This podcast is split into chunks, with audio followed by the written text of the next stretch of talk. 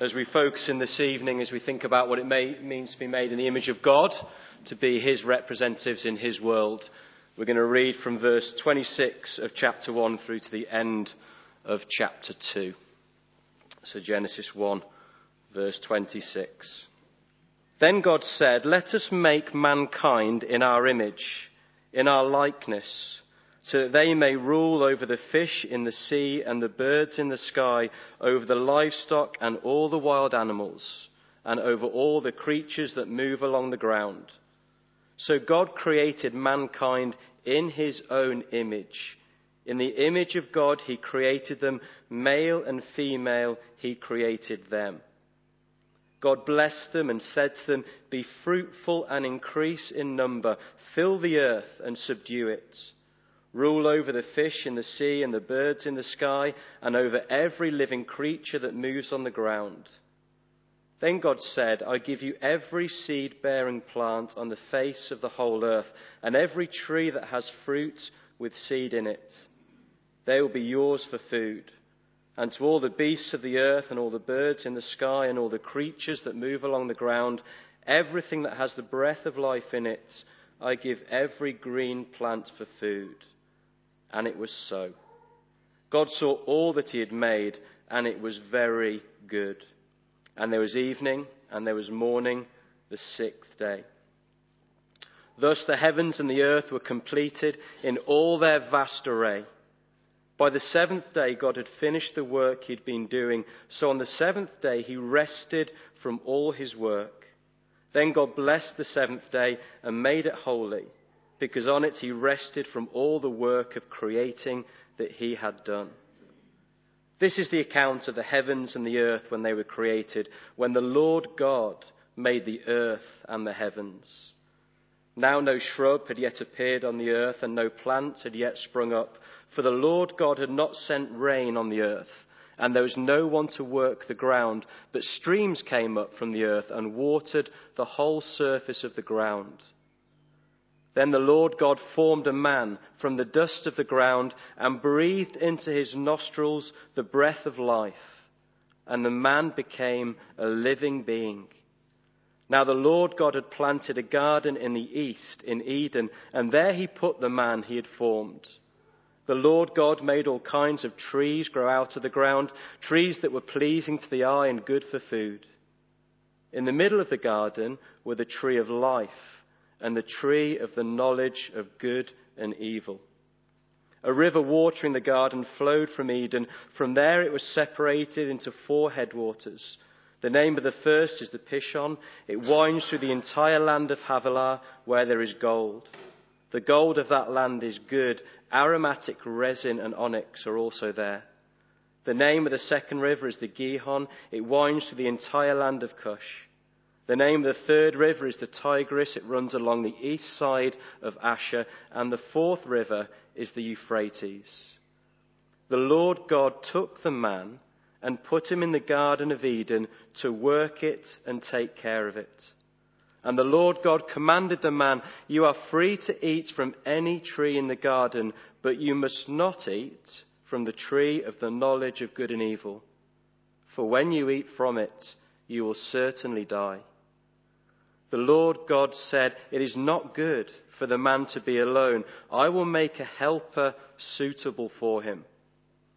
Now the Lord God had formed out of the ground all the wild animals and all the birds in the sky. He brought them to the man to see what he would name them. And whatever the man called each living creature, that was its name. So the man gave names to all the livestock, the birds in the sky, and all the wild animals. But for Adam, no suitable helper was found. So the Lord God caused the man to fall into a deep sleep. And while he was sleeping, he took one of the man's ribs and then closed up the place with flesh. Then the Lord God made a woman from the rib he had taken out of the man, and he brought her to the man. The man said, This is now bone of my bones and flesh of my flesh. She shall be called woman, for she was taken out of man. That is why a man leaves his father and mother and is united to his wife, and they become one flesh.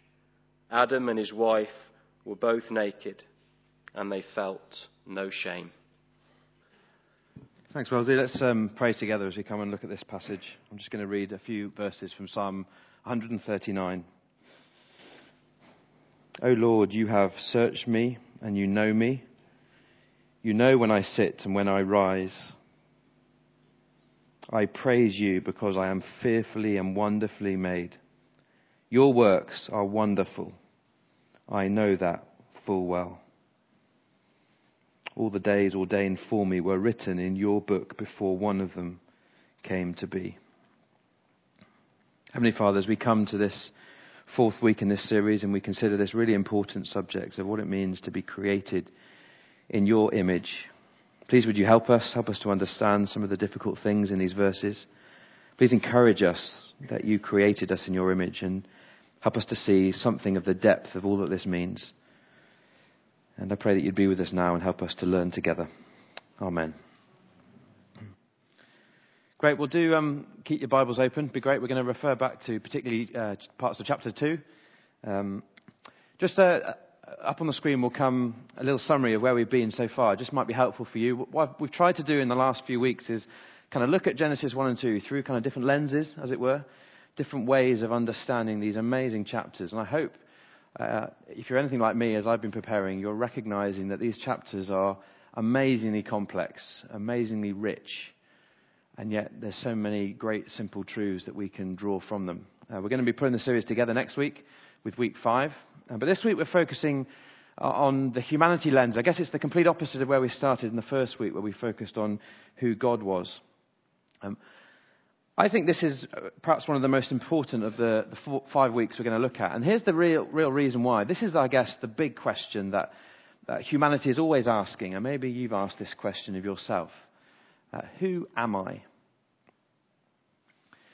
When it comes to this idea of identity, I guess uh, often we find our identity in our work, and we're going to come back to that later. Um, there, there's some good in that, but there's some major dangers in that. You can probably think about it. You've seen the prevalence and the rise of counseling and therapies over the years as, as different people have sought to help us to understand our identity. Now, many of these have been helpful, many have been very unhelpful. But it's interesting that in a world where we're increasingly confused over this issue of who are we, there's more and more therapies and counseling out there trying to help us. But the great thing is that I think that Genesis chapter 1 and 2 um, teach us that God is really, really interested in this subject. He wants us to understand who we are. I don't know if you've noticed, and I think I referenced this earlier, that in the days of creation, from day one through to day six, the writer gives increasing detail. If you just look down at chapter one, you'll see days one, two, three quite short. But as he begins to build towards the climax of creating mankind in his image, the writer puts a lot more time into it. There's a lot more detail.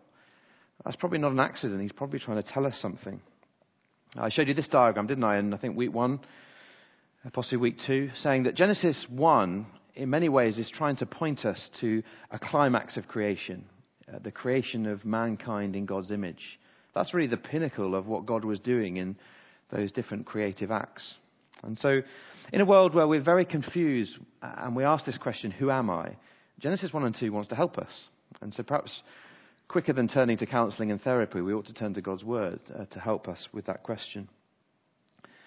I think one of the areas where we're perhaps most confused is over the whole area of sexuality. Just in this introduction, I want to give you three examples of things I've seen on the news in the last few months and years.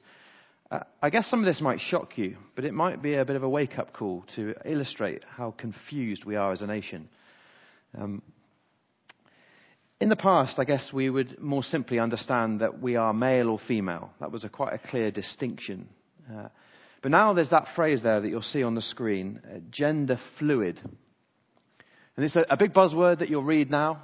Uh, there's increasing push for us to understand this thing called gender fluidity. Uh, I think it's really frightening. Here are two uh, famous people. Anyone know who they are? Obviously not famous. For the younger generation, that's Miley Cyrus up the top and Cara Delevingne. Um, apparently really good at music, and uh, you can listen to their music and buy their stuff if you really want.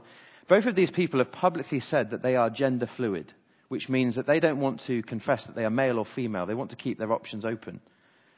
It is bizarre, but that is uh, people we see on the media.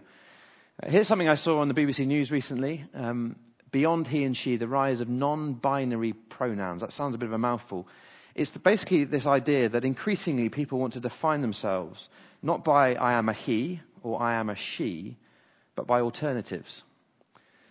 And a lot of this has been driven by two particular influences. One is this thing here called the Peter Tatchell Foundation, which is doing a lot of good work, but a lot of damage as well. This whole idea of speaking out for human rights. And if people want to express themselves with an alternative sexuality to male female, then this organization is trying to help them to do that. Perhaps one of the other big influences is Stonewall. I don't know if you've heard of Stonewall. Uh, you can see up here the little strap line. Um, acceptance without exception. And this is an organization that's particularly lobbying for um, gay, lesbian, bisexual, transgender um, community. Uh, but these, these, these communities, these organizations are having a lot of influence in our world. Um, I'll just give you a few examples of what it's doing. Here's um, an article that was on the Christian Institute website. Th- this uh, particular survey was conducted down in Brighton amongst school um, pupils. And in the particular survey, the teenagers were given 25 different options for gender. I think that's quite frightening. Here's my um, Facebook page. If you don't understand or use Facebook, it's basically a, a social uh, media website where you can set up a profile, um, share resources, pictures, post things about yourself or things you're up to. Um, when you come to sort of put your own details in, this is my account here. You can put in whether you're male or female. There's also a button here which appeared not that long ago called custom. These are some of the options you have. You can call yourself gender fluid. You can call yourself gender variant, gender queer. Some of these things I haven't even got a clue what they're about. The frightening thing is there are 72 different gender options on Facebook. And they're only there because people want to express themselves in other ways than simply male and female. That is the culture that we're growing up in. It's the culture that our children are being exposed to in school. I'm really saddened by this, and I think we should be deeply troubled by it. But it does express a generation that's completely confused. Oh, here's something, the BBC World Service, this came up on my Facebook page.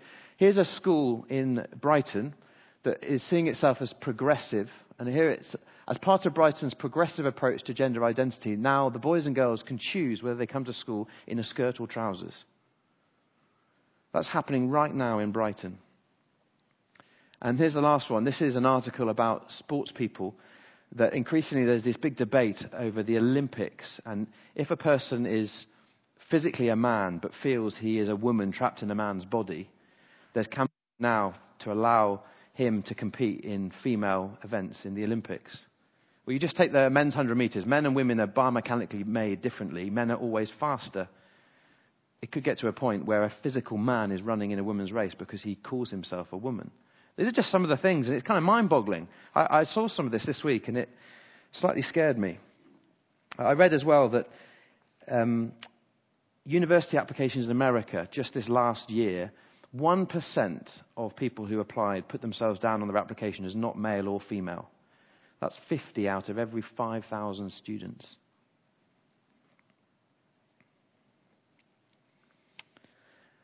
Why do I share all this with you? I share this because I believe that Genesis 1 and 2 is absolutely foundational to us understanding who we are. And utterly foundational as we seek to live in a culture that is increasingly proliferating some of these ideas that you've seen on the screen behind me. So, what I want to do uh, this, small, this evening is just begin by giving us a kind of big picture of what I feel Genesis 1 and 2 teaches us about the image of God. And then we're just going to focus in on three particular truths that I hope will really help us to grasp something. Um, so let's have a look together. If you have your Bibles open, turn back to Genesis chapter 1. I guess the, the key verses come in chapter 21, 26, and 27. And the verses I'd like you to look at are the ones in bold there. What we see in Genesis is that Adam was created in God's image. Let us make mankind in our image, in our likeness, God says. And then at the bottom, so God created mankind in his own image. In the image of God, he created them. Then in chapter 2, you see that Eve was created in the image of God. Uh, sorry, in the image of Adam, who was created in the image of God. Then the Lord God made a woman from the rib he had taken out of man. So the writer is saying that man and woman were made of the same stuff. Man and woman were both created in the image of God. And then You read through to chapter 5, Adam and Eve's son was created in their image. Uh, when Adam had lived 130 years, he had a son in his own likeness, in his own image. So, what the writer is trying to say is Adam created in the image of God, Eve created in the image of Adam, in the image of God. Adam and Eve's son created in the image of Adam and Eve, created in the image of God. It's a kind of pattern which the writer is reinforcing. And it's a pattern that continues to you and me. So you get to 1 Corinthians chapter 15, and Paul declares the same truth. It's, he speaks about just as we have borne the image of the earthly man. So Paul is trying to declare exactly the same thing that all of humanity bear the image of God. But then, of course, you get to the fall, where mankind, and we're going to look at this next week, where mankind turn our back on God. We no longer want to live God's way. We never want to live in His world with Him at the center. And what happens is that image that God has created gets broken. Uh, the image is not destroyed, but it's very marred. So if I held up, I haven't got it here, but if I held up a mirror in front of me and you saw yourself in it, and then I smashed the mirror with a hammer, you'd still see yourself, but it'd be a broken image. And that's a bit about what's happened in Genesis chapter 3, where when God created us in his image, we still bear his image, but it's broken, it's marred. And so, really, what the rest of the Bible about, is about, at least in part, is God wanting to restore his image in mankind. So, you get to a couple of passages in the New Testament, and these are wonderful verses, so rich. Paul talks about uh, Christians putting on their new self, which is being renewed. So that's an act that God is doing in us and through us by His Spirit, renewed in the knowledge, in the image of its Creator. And I think perhaps a little more clearly in 2 Corinthians chapter 3, where talks, Paul talks about us as Christian believers. Uh, we are being transformed into His image with ever increasing glory. That is an amazing thing to ponder, isn't it?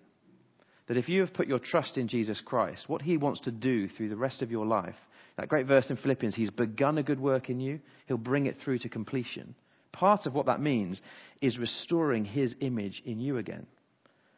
Human beings in the garden perfectly reflected their creator in a fallen world, we imperfectly reflect our Creator. But God is wanting to grow within us again that image so that we become more Christ like. And as we become more Christ like, as His image is restored in us, actually what's happening is we're becoming more human again. Because the fall reversed some of that. That is an amazing prospect to think that God is in the business of renewing us. And then you carry this through, right through to the end of the Bible. And again, we'll look at this next week. And John, in one of his letters at the end of the Bible, declares, We know that when Christ appears, we shall be like him, for we shall see him as he is. That's an amazing truth, isn't it? You look at your own life, I look at my life, all my brokenness, all the ways I fail to reflect God perfectly, and in heaven I will be like my Savior. That just blows my mind. I like this little girl. Maybe it was a little boy. It was a little boy called Tommy. That'd be an unfortunate name for a little girl. Tommy, who uh, wrote this little cartoon. Um, God, I want to be just like you when I'm your age. Okay? I love that. When you look, look down at chapter, 20, uh, chapter 1, verse 26, there's a great little phrase there where God says, Let us make mankind in our image, in our likeness. Just two things I want you to focus in here. Focus on that word image. Notice that this is a phrase that's used exclusively of human beings. When the animals were created, what was the phrase? God created the animals according to their kinds. Species identification, animals were different, but they were created according to their kinds. The difference is when God created man and woman, he created us in his image. And think about that phrase likeness there. It's not really speaking about physical representation not saying that we physically look like God. God is spirit. God, in human form, when he came to this earth, came to the earth in the body of a human being. But God, God in his fullness is spirit. He doesn't look like you and me. When you read sort of uh, theological books, might, you might come across these two little phrases um, communicable attributes and incommunicable. They're a bit of a mouthful. But what the, this distinction is trying to say is there are certain attributes that you and I and God share. Certain things He has passed on to us. So He and, I, he and you and I are rational, moral, spiritual, social, creative. There are certain attributes that God is, which He has shared with us, that we have a privilege in sharing in. But there are certain attributes that are incommunicable, that he doesn't communicate or doesn't share with us. He is omnipotent, all powerful. You and I are very differently not. He is omniscient, he knows everything. You and I very definitely don't. Um, he is the creator, we are the creature. He is completely independent and self sustaining. We are completely dependent, and He sustains us. So there's certain attributes that we share with God, there's certain attributes that we don't. I hope that helps you a little bit to uh, grasp something of what it means to be created in the image of God. But let's have a look at, I guess, three sort of foundations, really dig deeper into what this little phrase means, where it says that God created us in his image. The first one is quite a simple one. It's that our image is rooted in God's nature. When Steph and I were in Rome not long ago, we popped into the Sistine Chapel in the Vatican. And here is a part of a painting that Michelangelo painted on the roof of the Sistine Chapel. Um, I've seen this up in someone's house this week. I think it might be the Woods house. I've seen it up in. Um, basically, Michelangelo in this picture was trying to depict this phrase being created in the image of God. And you can see on the screen there, there's God surrounded by his angels. And it's as if as he reaches out when he creates Adam, he is passing on his image. That's what this picture is showing. And it really matters that our image is rooted in the character of God because what that is teaching us is that morality and ethics is rooted in the very character of who God is.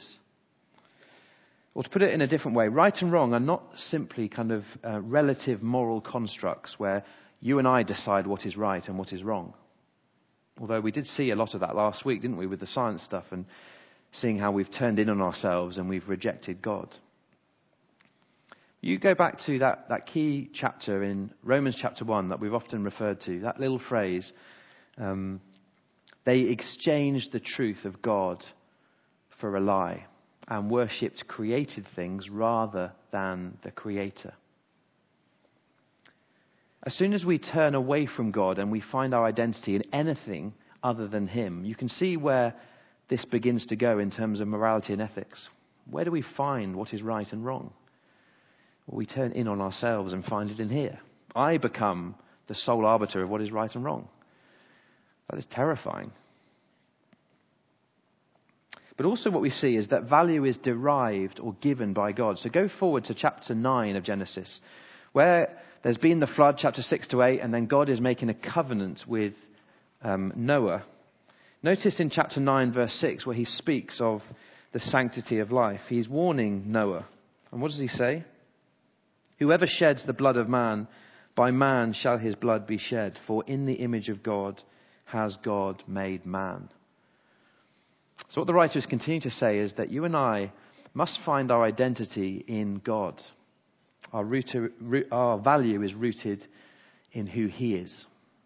Think about how different our world would be if we all grasped that. If all of our morality and our ethics was rooted in the character of God. The second thing we see, though, is that as image bearers, you and I were created to reflect and represent God. We're going to jump around a bit, but you, you're, you're, you're good, so you can do this. Back in Genesis chapter 1, verse 1, what was that phrase that we began with? First week? In the beginning, God. So here you've got an, a declaration of God's ultimate rule. Then you get to chapter 1, verse 26. Let us make man in our image, in our likeness, and what? Let them rule. So there's something going on here. God, who is the ruler, in the beginning, God, he's passing on to people creating his image something of that rule. He created mankind to rule. And how? We'll go back to chapter 1, verse 5. And God called the light day and the darkness light. Compare that to chapter 2, verses 19 and 20. Whatever the man called each living creature, that was its name. And then the climax, chapter 2, verse 23, the man says, She shall be called woman. That naming of creation that was God's prerogative in chapter 1 becomes mankind's prerogative. As God was a ruler in the beginning, God, He passes much of that rule on to us as human beings. And we are then in a position to name, to call, to have authority over His creation. So, in part, you and I, as His image bearers, we reflect and represent God through exerting authority over the world that He created. But we also represent God by caring for His creation. Do you see in chapter 2, verse 15? What's the command that He gives to Adam and Eve? To work the ground and take care of it.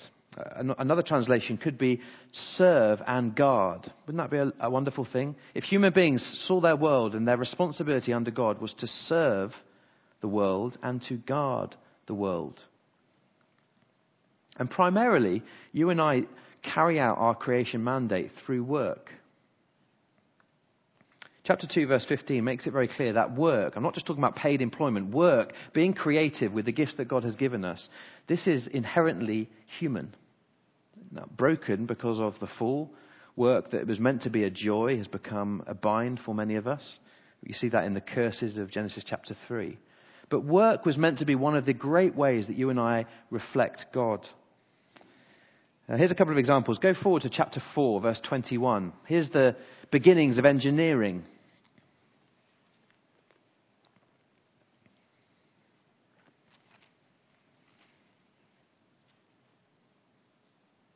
Do you see that there? Chapter, have I got the verse right for that?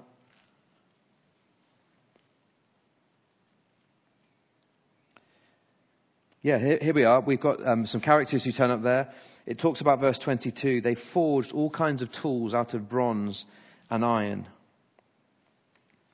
And then you go forward to chapter 9, verse 20. You see the beginning of food production. Noah, a man of the soil, produced, a pl- um, produced uh, to, uh, proceeded to plant a vineyard. So here you get just some little glimpses of mankind being creative at, at work. Work was meant to be one of the primary ways that you and I reflect the character of God because creativity is reflecting who God is. Think about Genesis. God, the ultimate creator. And you and I, made in his image, are called to use the gifts of our hands to serve our world and be creative too. And that is primarily what work is. But notice that command in chapter 1, verse 28, where God called Adam and Eve to rule over his creation. Having dominion over creation is very different to domineering over creation or exploiting creation or abusing creation. The point that the writer is trying to make is that our rule over the world that God has given us is meant to express God's rule a rule that leads to flourishing, an authority that leads to blessing. So, part of the way that you and I reflect God is and represent Him is through work and through caring for His creation. And the last thing, which I think actually we're probably the weakest at, is that as image bearers, we were created to represent and reflect God by enjoying His world. I think we touched on this verse last week, but have a look at chapter 2, verse 9. God created trees that were pleasing to the eye, but something else. Sorry, they were good for food, but also pleasing to the eye. God hasn't just created a functional world that works, that provides for our needs. He's also given us a world that we're meant to enjoy. I think often we can get caught up in just the function of life, just going through the routine of our life, doing all that we have to do to survive, to provide, all good things. But we never stop to enjoy. The tree is good for food, but we never look at it and experience its beauty. And in a world that I think is increasingly speeding up, in many ways we've all got it completely wrong because we're rushing all the time to do, to produce. That's part of our creation mandate, but we're also called as image bearers to enjoy God's world.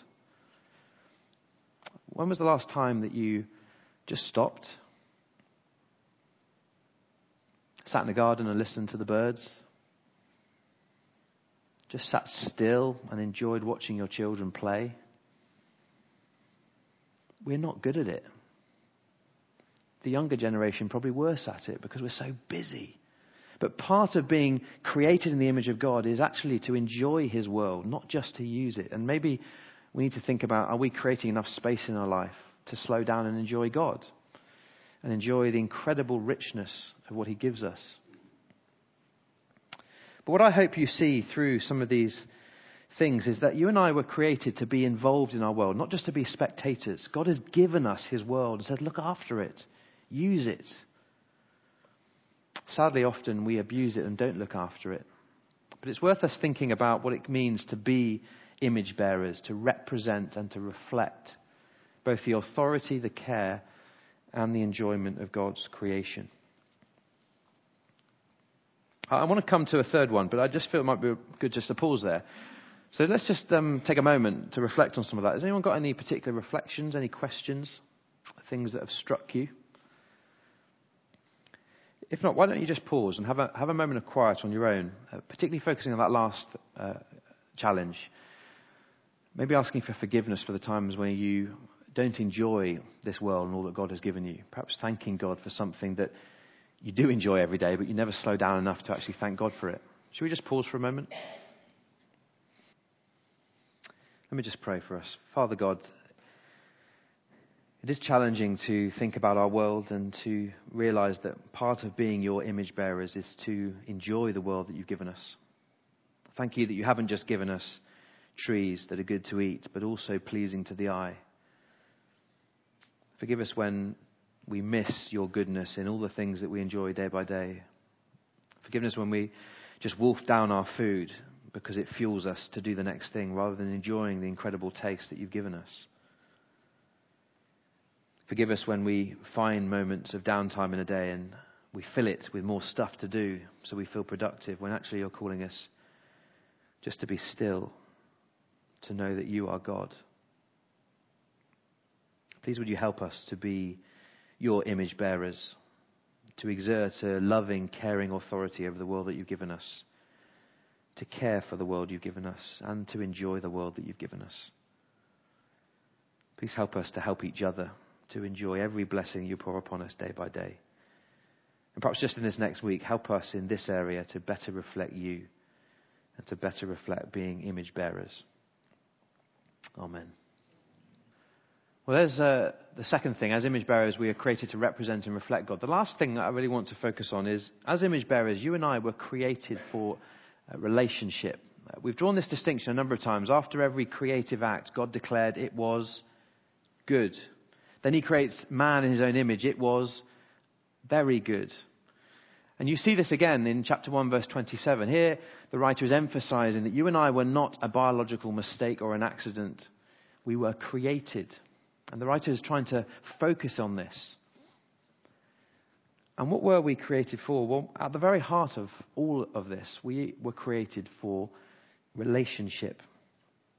I, uh, I was blown away this week. A, a guy I was reading on this was really helpful. He said, Think about Psalm 19. The heavens declare the glory of the Lord.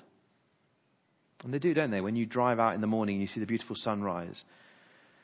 But the point that he made was the heavens declare the glory of the Lord, but it's only you and I who bear the image of the Lord. Yes, there's God's fingerprints all over creation, but you and I are inherently different from the world God created because it's only you and I who God called to carry his image. I think that's staggering truth.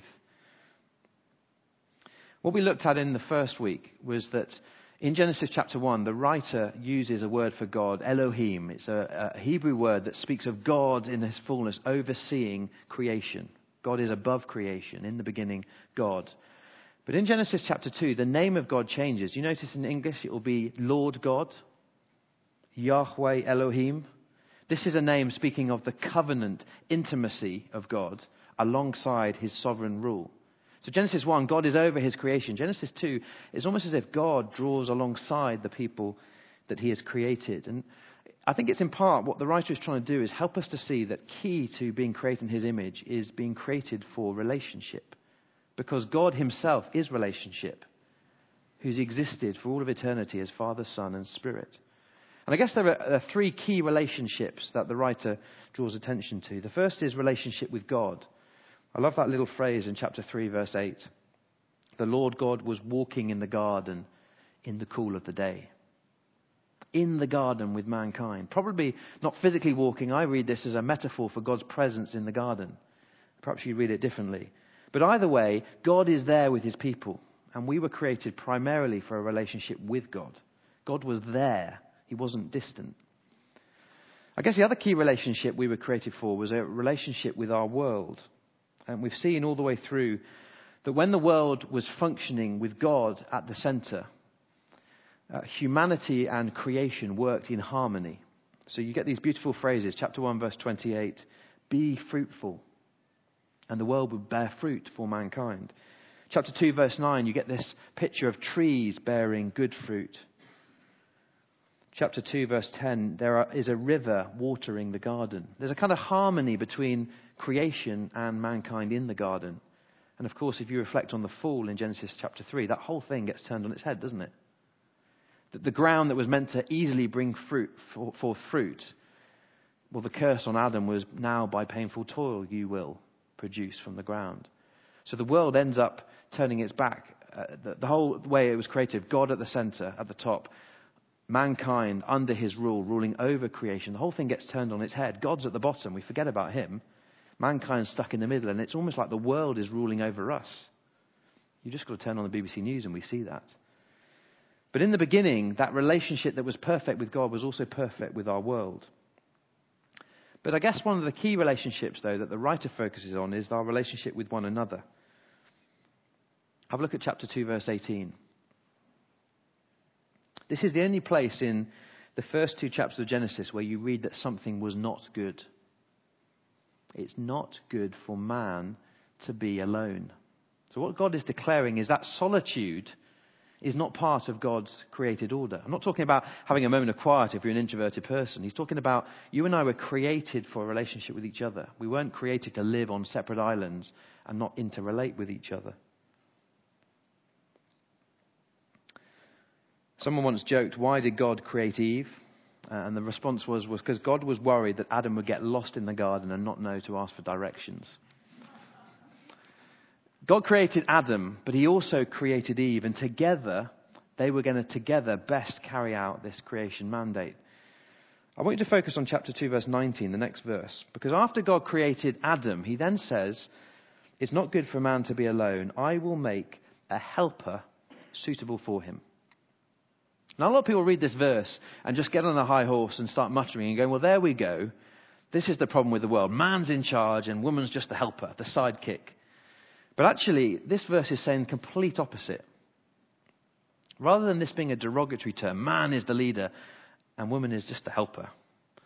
This is actually a phrase that is saying that man cannot live without woman. That's why God created woman. This phrase, helper, is used 19 times in the Old Testament. 16 of them is a phrase used of God Himself. In the New Testament, in John's Gospel, um, when John is speaking about the work of the Holy Spirit, he speaks about the helper. It's the same word. So here, where God says, It's not good for man to be alone, I will create a helper for him, it's not man and a helper, a sidekick. It's man and a helper. God is putting a lot of attention on this helping role, saying that together they're going to be able to serve me best. It's really a picture of divine help. And notice as well, it's not just a helper, but it's a helper suitable for him. Literally, a helper who has a deep affinity with him. So, in, in the creation order, what God has done is He's brought together a man and a woman. He's saying together they are meant to partner to serve me using the different gifts that I've given them. Now, a lot of people ask a question. If you go down to chapter 2, verse 22, just a little later on, how did he create Eve? Well, he took a rib from the side of Eve and closed up the area with flesh, and he created Eve.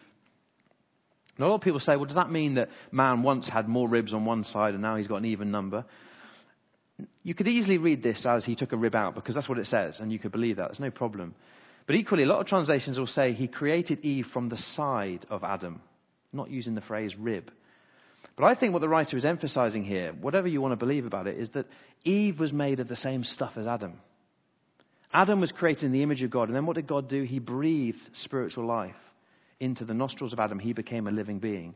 So when the writer then says that Eve was taken from the side of Adam, what he's ultimately emphasizing is that Eve is like Adam, made of the same stuff, created in the image of God, with spiritual life breathed into her.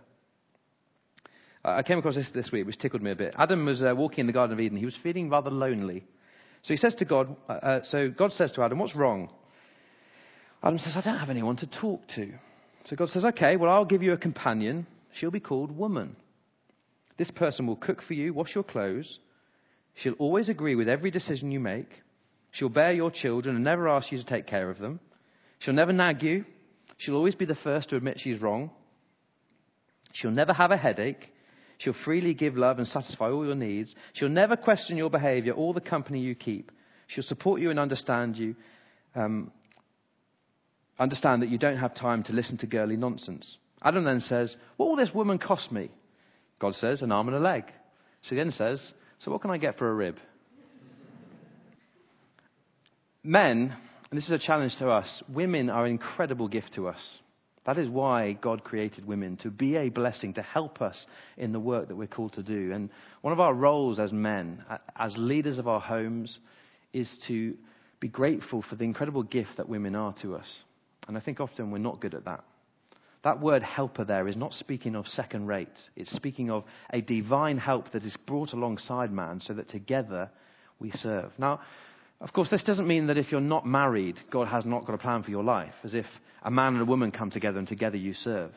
It's just a picture that marriage is one of the ways in which God brings together human beings to serve. If you're a single person, that's a great gift too. And that is what God is God's best for you at this time. And He wants you to serve Him using the freedom that He gives you as a single woman. One of the things I love about that little phrase, taken from the side of Adam or taken from the rib, uh, one uh, very ancient commentator put it lovely. He said, the woman, notice the woman wasn't made out of Adam's head to top him, nor made out of his feet to be trampled on by him, but made from his side to be equal to him, to have his arm around her, to protect her, close to his heart so that she can be cherished. I think that's really getting at the heart of what it means for Adam and Eve to be created in the image of God, for Eve to be created from the side of Adam.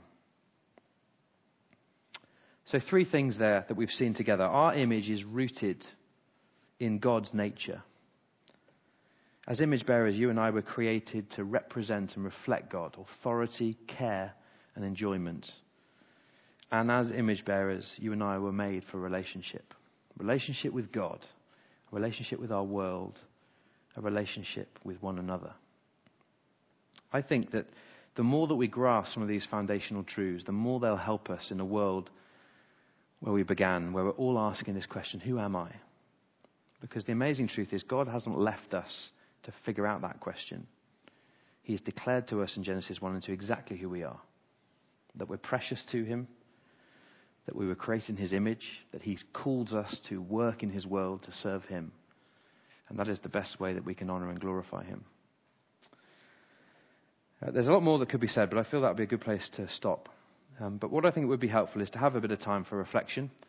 Um, it could be a question, but equally it could be something that you've thought about where you could help me or you could help somebody else to learn and think. So this isn't really sort of you to me, it's more us to each other. But a bit of time now just to pause and reflect on some of these truths, perhaps look at one of the Bible texts we've looked at together. Um, I've got a mic here, so it'd be great if one or two could perhaps um, say something. Otherwise, we'll uh, have a time of prayer. Can you hear me? Yes. Yeah, great. I, I think often when we use the word image, we think of physical. But do you think some of this word of made in God's image is less physical and more about his personality or some other aspects of God? Is it, is it, does it have to be physical? No, well, I, th- I think I'm trying to make the point earlier. I, I think it's not physical. Being made in his image, we, we don't look like him. Uh, God, who came to earth in the person of a man, looked like us. In that sense, he took on flesh. But God is spirit. He doesn't look like us. Um, but I think being made in his image is more the things that we've been thinking of together about finding our identity in him, about relationship, about doing what he did in the world.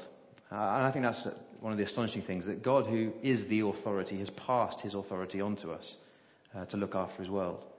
Uh, so I don't think it is primarily about physical image at all, um, which is good news for many of us, I think.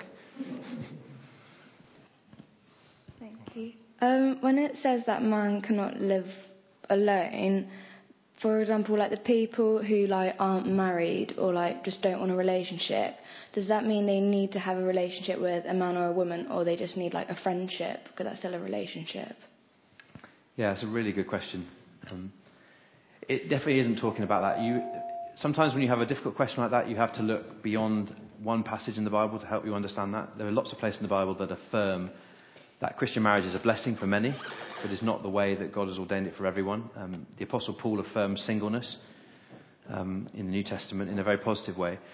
It's not really talking about marriage. The picture that is given is of a man and woman coming together because Adam and Eve were the first man woman who came together, and from them they created the next people who uh, filled the earth, as the command was. But it's more talking about relationship in its fullness. And I think in, in a church, we need to be really good at this, and much better perhaps we are. Often what happens in life um, is that people get married and then only ever hang out with other married people and do coupley things. And that's a really bad thing. What we need to be doing is building community and relationships amongst each other and involving people um, in our lives as much as possible. Um, single people have lots to learn from married people and can pray for the pressures that marriage brings. Uh, married people um, can pray for the pressures that singleness brings. Uh, but I think this idea of solitude and being alone is not really talking about we need to pursue a relationship, but we need to pursue relationships in its broader sense of investing in people. And I think that's what life is about. It's about people. It's about opening up our homes, opening up our lives, um, whatever we do, using our gifts to be a blessing to people, not just performing functions. That makes sense? I think particularly for people at your stage of life, I think there's a huge amount of pressure at school, isn't there, for being in a relationship um, often, and I think that's really unhealthy. Uh, when it's the right time, it's the right time. But um, more important is to invest in good friendships. Anyone who's been around longer than me got more wisdom on this? Thank you. Can we bring the mic round just so that we can hear you?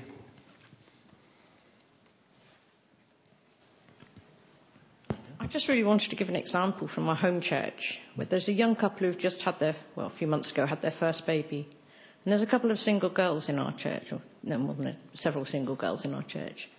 And they invite them into their home. I'm always seeing them holding the baby. You know, Jen is very, you know, have the baby do the, you know, she's sharing this baby with these single girls, um, which I think is, is a real example to us in other ways as well absolutely. Yeah. Yes, I wasn't. Oh, I, I was asking. No, I wasn't. Um, but I was quite impressed with. I'm very impressed actually with the um, that God gave man authority, but also the responsibility to care. I agree with the enjoyment too, but the, author- the, the link between authority and caring, I think, is vital um, for us. And what, in whatever area we have authority, whether it's over your children or over um, your staff in a school or over your workforce in a business, the responsibility is not just to direct, but also to care mm-hmm. and to build up and make fruitful mm. in the way that God intended. Mm. Yeah, I think for those who've got particular authority in um, business situations, um, the authority in the home of a, a man being the head of a household, the whole purpose of that is to serve his family and to lead, to lay down his life to be a blessing to his family. It's not, I'm the dad and I'm in charge and you'll do what I say and I have control of the remote. It's the complete opposite. It's saying, actually, I'm the head of this home and I want to protect and nurture and bring this family through and help them to flourish. Um, so our idea of authority and the world's idea is very, very different, which is why godly authority is a wonderful thing. Um, sadly, it's abused all the time, though, isn't it? Yeah with regard to relationships, we were created for relationships with God and with one another. Um, sometimes it can be a, a fine line. Uh, I mean, I can sit in my deck chair in the garden and say I'm having a relationship with God and leave somebody else to get on and do the work. You know, uh, at the same time, I think of Mary and Martha. Martha was busy scurrying about doing the housework, preparing the meal while Mary was content to sit at the feet of Jesus and just enjoy Jesus. Mm. Uh, have we got any guidance on how we can discern where our service starts and our enjoyment finishes and that sort of grey area? Because mm. we get uh, busier and busier and busier, and uh, we dig ourselves into a hole if we're not careful. Yeah. Yeah, I, I think I'm fully convinced that the, the gospel is a gospel for all of life. I've said this so many times from here. It's not just a system by which I'm saved, it influences all of our life. Everything we do matters to God, everything. Uh, Steph and I had a good conversation about this the other week with one of our friends who um, is a young mum with young family. And young mums with young families, you'll know that it's just mad. Life is just so, so hectic. And this person was just expressing they love just having long, long periods of time in prayer and being with God. And that's a wonderful thing to do. And I think if mums never ever get that space and time, then as husbands, we've got to do something about that to help them. Um, but in, as we were talking about this individual, we were saying actually, as that mum rushes around and changes nappies and washes and just feels like there's all these balls in the air and she's not juggling them, she's serving God too. And she's not serving God more when she's reading her Bible and less when she's changing nappies. But there is a priority in that if I'm only ever changing nappies, I can't say this is a replacement for reading my Bible and being still before the Lord. Um, so we mustn't drive a wedge between the spiritual of my life, my church, my quiet time, and everything else. As long as I have my quiet time, everything else doesn't matter. God is interested in all of this. But I suspect that for most of us, we err on most of our time being doing. And life has demands, of course it does. I, I suspect most of us need to carve out time to be quiet. Um, Jeff, do you want to ask a question? Is that going to feed into that? Uh, not really, no. Okay, um, to me, there, appears an apparent missing link. Um, Adam on his own could not have procreated. So, in the creation of woman, um, that, word helper, I, I wonder if there's not a lot more in that word helper, translated helper, than what we've been talking about now. You know, somebody to help wash the dishes and all that sort of stuff. Um, I know later on, you know, it kind of assumes that, you know, there will be children coming. But in the initial creation of a woman, nothing explicitly is stated um, the purpose of having a woman as opposed to another man. yeah, I what you mean. Well, I think there is. I'm, I'm not a language scholar, and I'm sure someone uh, could help a lot more with that word helper. But I think a lot of the reason, the problem with that word is as soon as we think helper, we think doing the dishes and all that sort of helping around the house. It's not that at all. The emphasis of that word is much more God brings woman to man because man cannot do what he does without her, cannot fulfill the creation mandate. I mean, at a very simple level, can't procreate. Man needs a woman to procreate um, and, and for the flourishing of families. But I think that word helper is speaking much more of uh, this idea of divine help. I do think it's interesting that the very next chapter, what, what's going to come on the scene? It's Satan and his temptation. And God, in his wisdom, brought woman to man to help him. Now, of course, man woman together fell. Um, yeah, I, would love. I don't. I don't have more wisdom on that. I'd love to read and think about it a bit more. But I think you're right. I'm sure there's a lot more in that word than we, we grasp. Has anyone got any more wisdom on it, Kathy? On the previous one, yeah. Let's go there. We were just chatting about this idea of enjoyment and service and all that sort of thing, and at least in part, surely the balance has something to do with where your mind is when you are serving. Um, are you doing the dishes and thinking about the kids you need to feed and the job that you've got to go to the next day or something, or are you appreciating that you've got hands that can wash the dishes, or maybe even enjoying the mm. colors in the soap bubbles or something? That, sorry, that's a naff example, but to some degree, our enjoyment of creation and our caring for creation and our authority over creation can happen together. And it's not just a go away and sit somewhere, although that's great.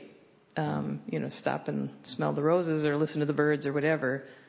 But there's also a, I think to me, especially with the younger people, what do you love doing? Then try to work that way. Mm. If you're thinking about what to take for GCSEs or what jobs to apply for, if the only thing behind it is it'll pay the bills, mm. you're going to really struggle with the enjoyment element. If God gave us the desires to do things that He wants to bless, mm. So I think some of that is uh, needs to come together more than seeing them as separate categories. It's something we've got to cover in church more and more is helping each other to understand how does the gospel affect everything I do. I'd love to just get a list up of kind of 10 really normal things that we all do and think, how does the gospel change this? Because it should. Uh, there was one lady who was a cleaner. She becomes a Christian. She's still a cleaner. She still does exactly the same work.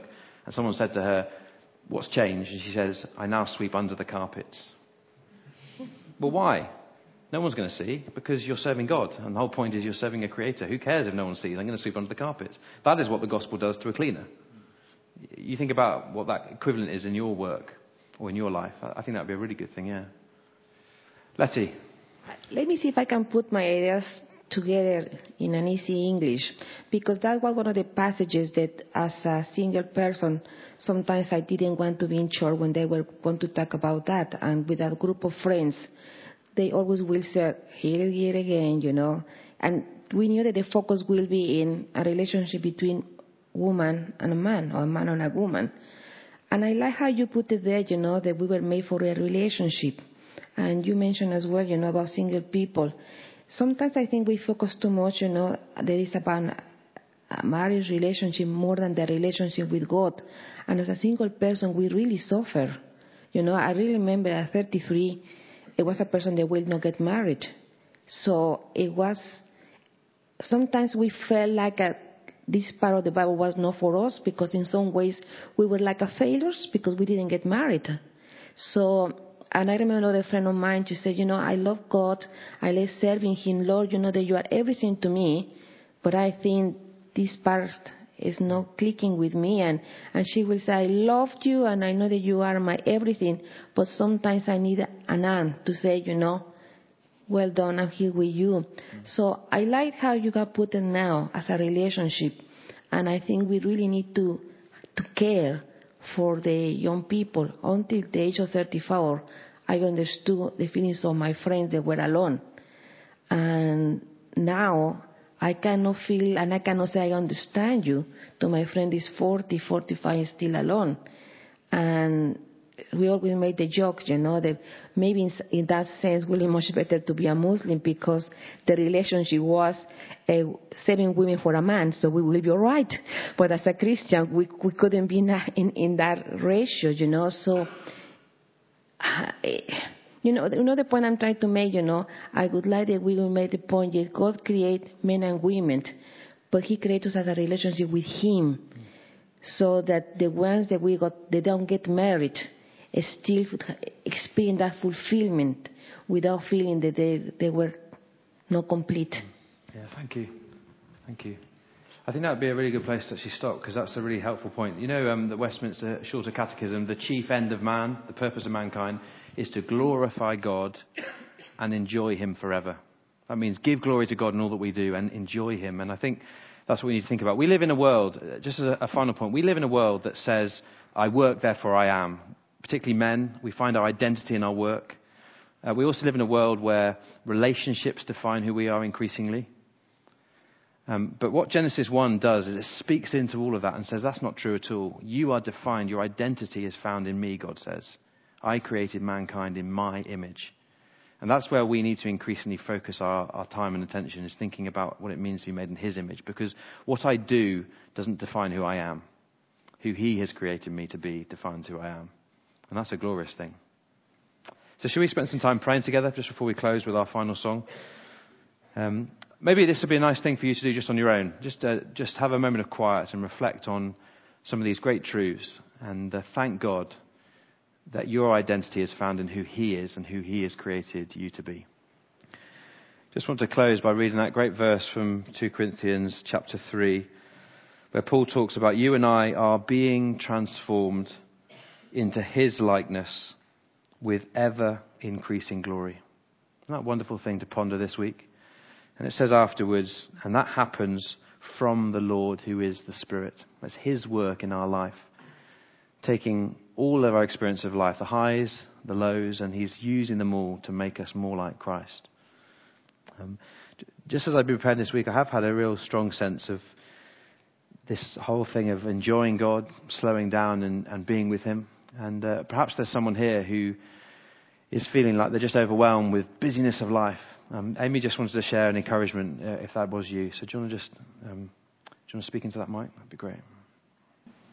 The way I feel that God speaks to me through pictures, and then God explains what it means. And um, earlier on, when we were, had the short break um, in between the sermon, I saw like a picture of a bird that was flying, and it's just been weighed down um, by the burdens of life, the business of life, and everything that's going on. The bird is really struggling to keep flying, and um, I really feel God just saying it's okay to stop, it's okay to come down and have a rest. Thanks for that encouragement. I would encourage you now, if you are just feeling a bit burdened, don't just rush through to coffee. Why don't you just stay and pray with somebody sitting next to you? Ask them to pray with you. Uh, this is a safe place where we can share our burdens, and it would be great to continue to encourage each other. But, friends, let's go from here and let's be confident that we are being transformed into his likeness day by day. That is a great truth. And let's uh, encourage each other as we see that growth in our lives. Amen.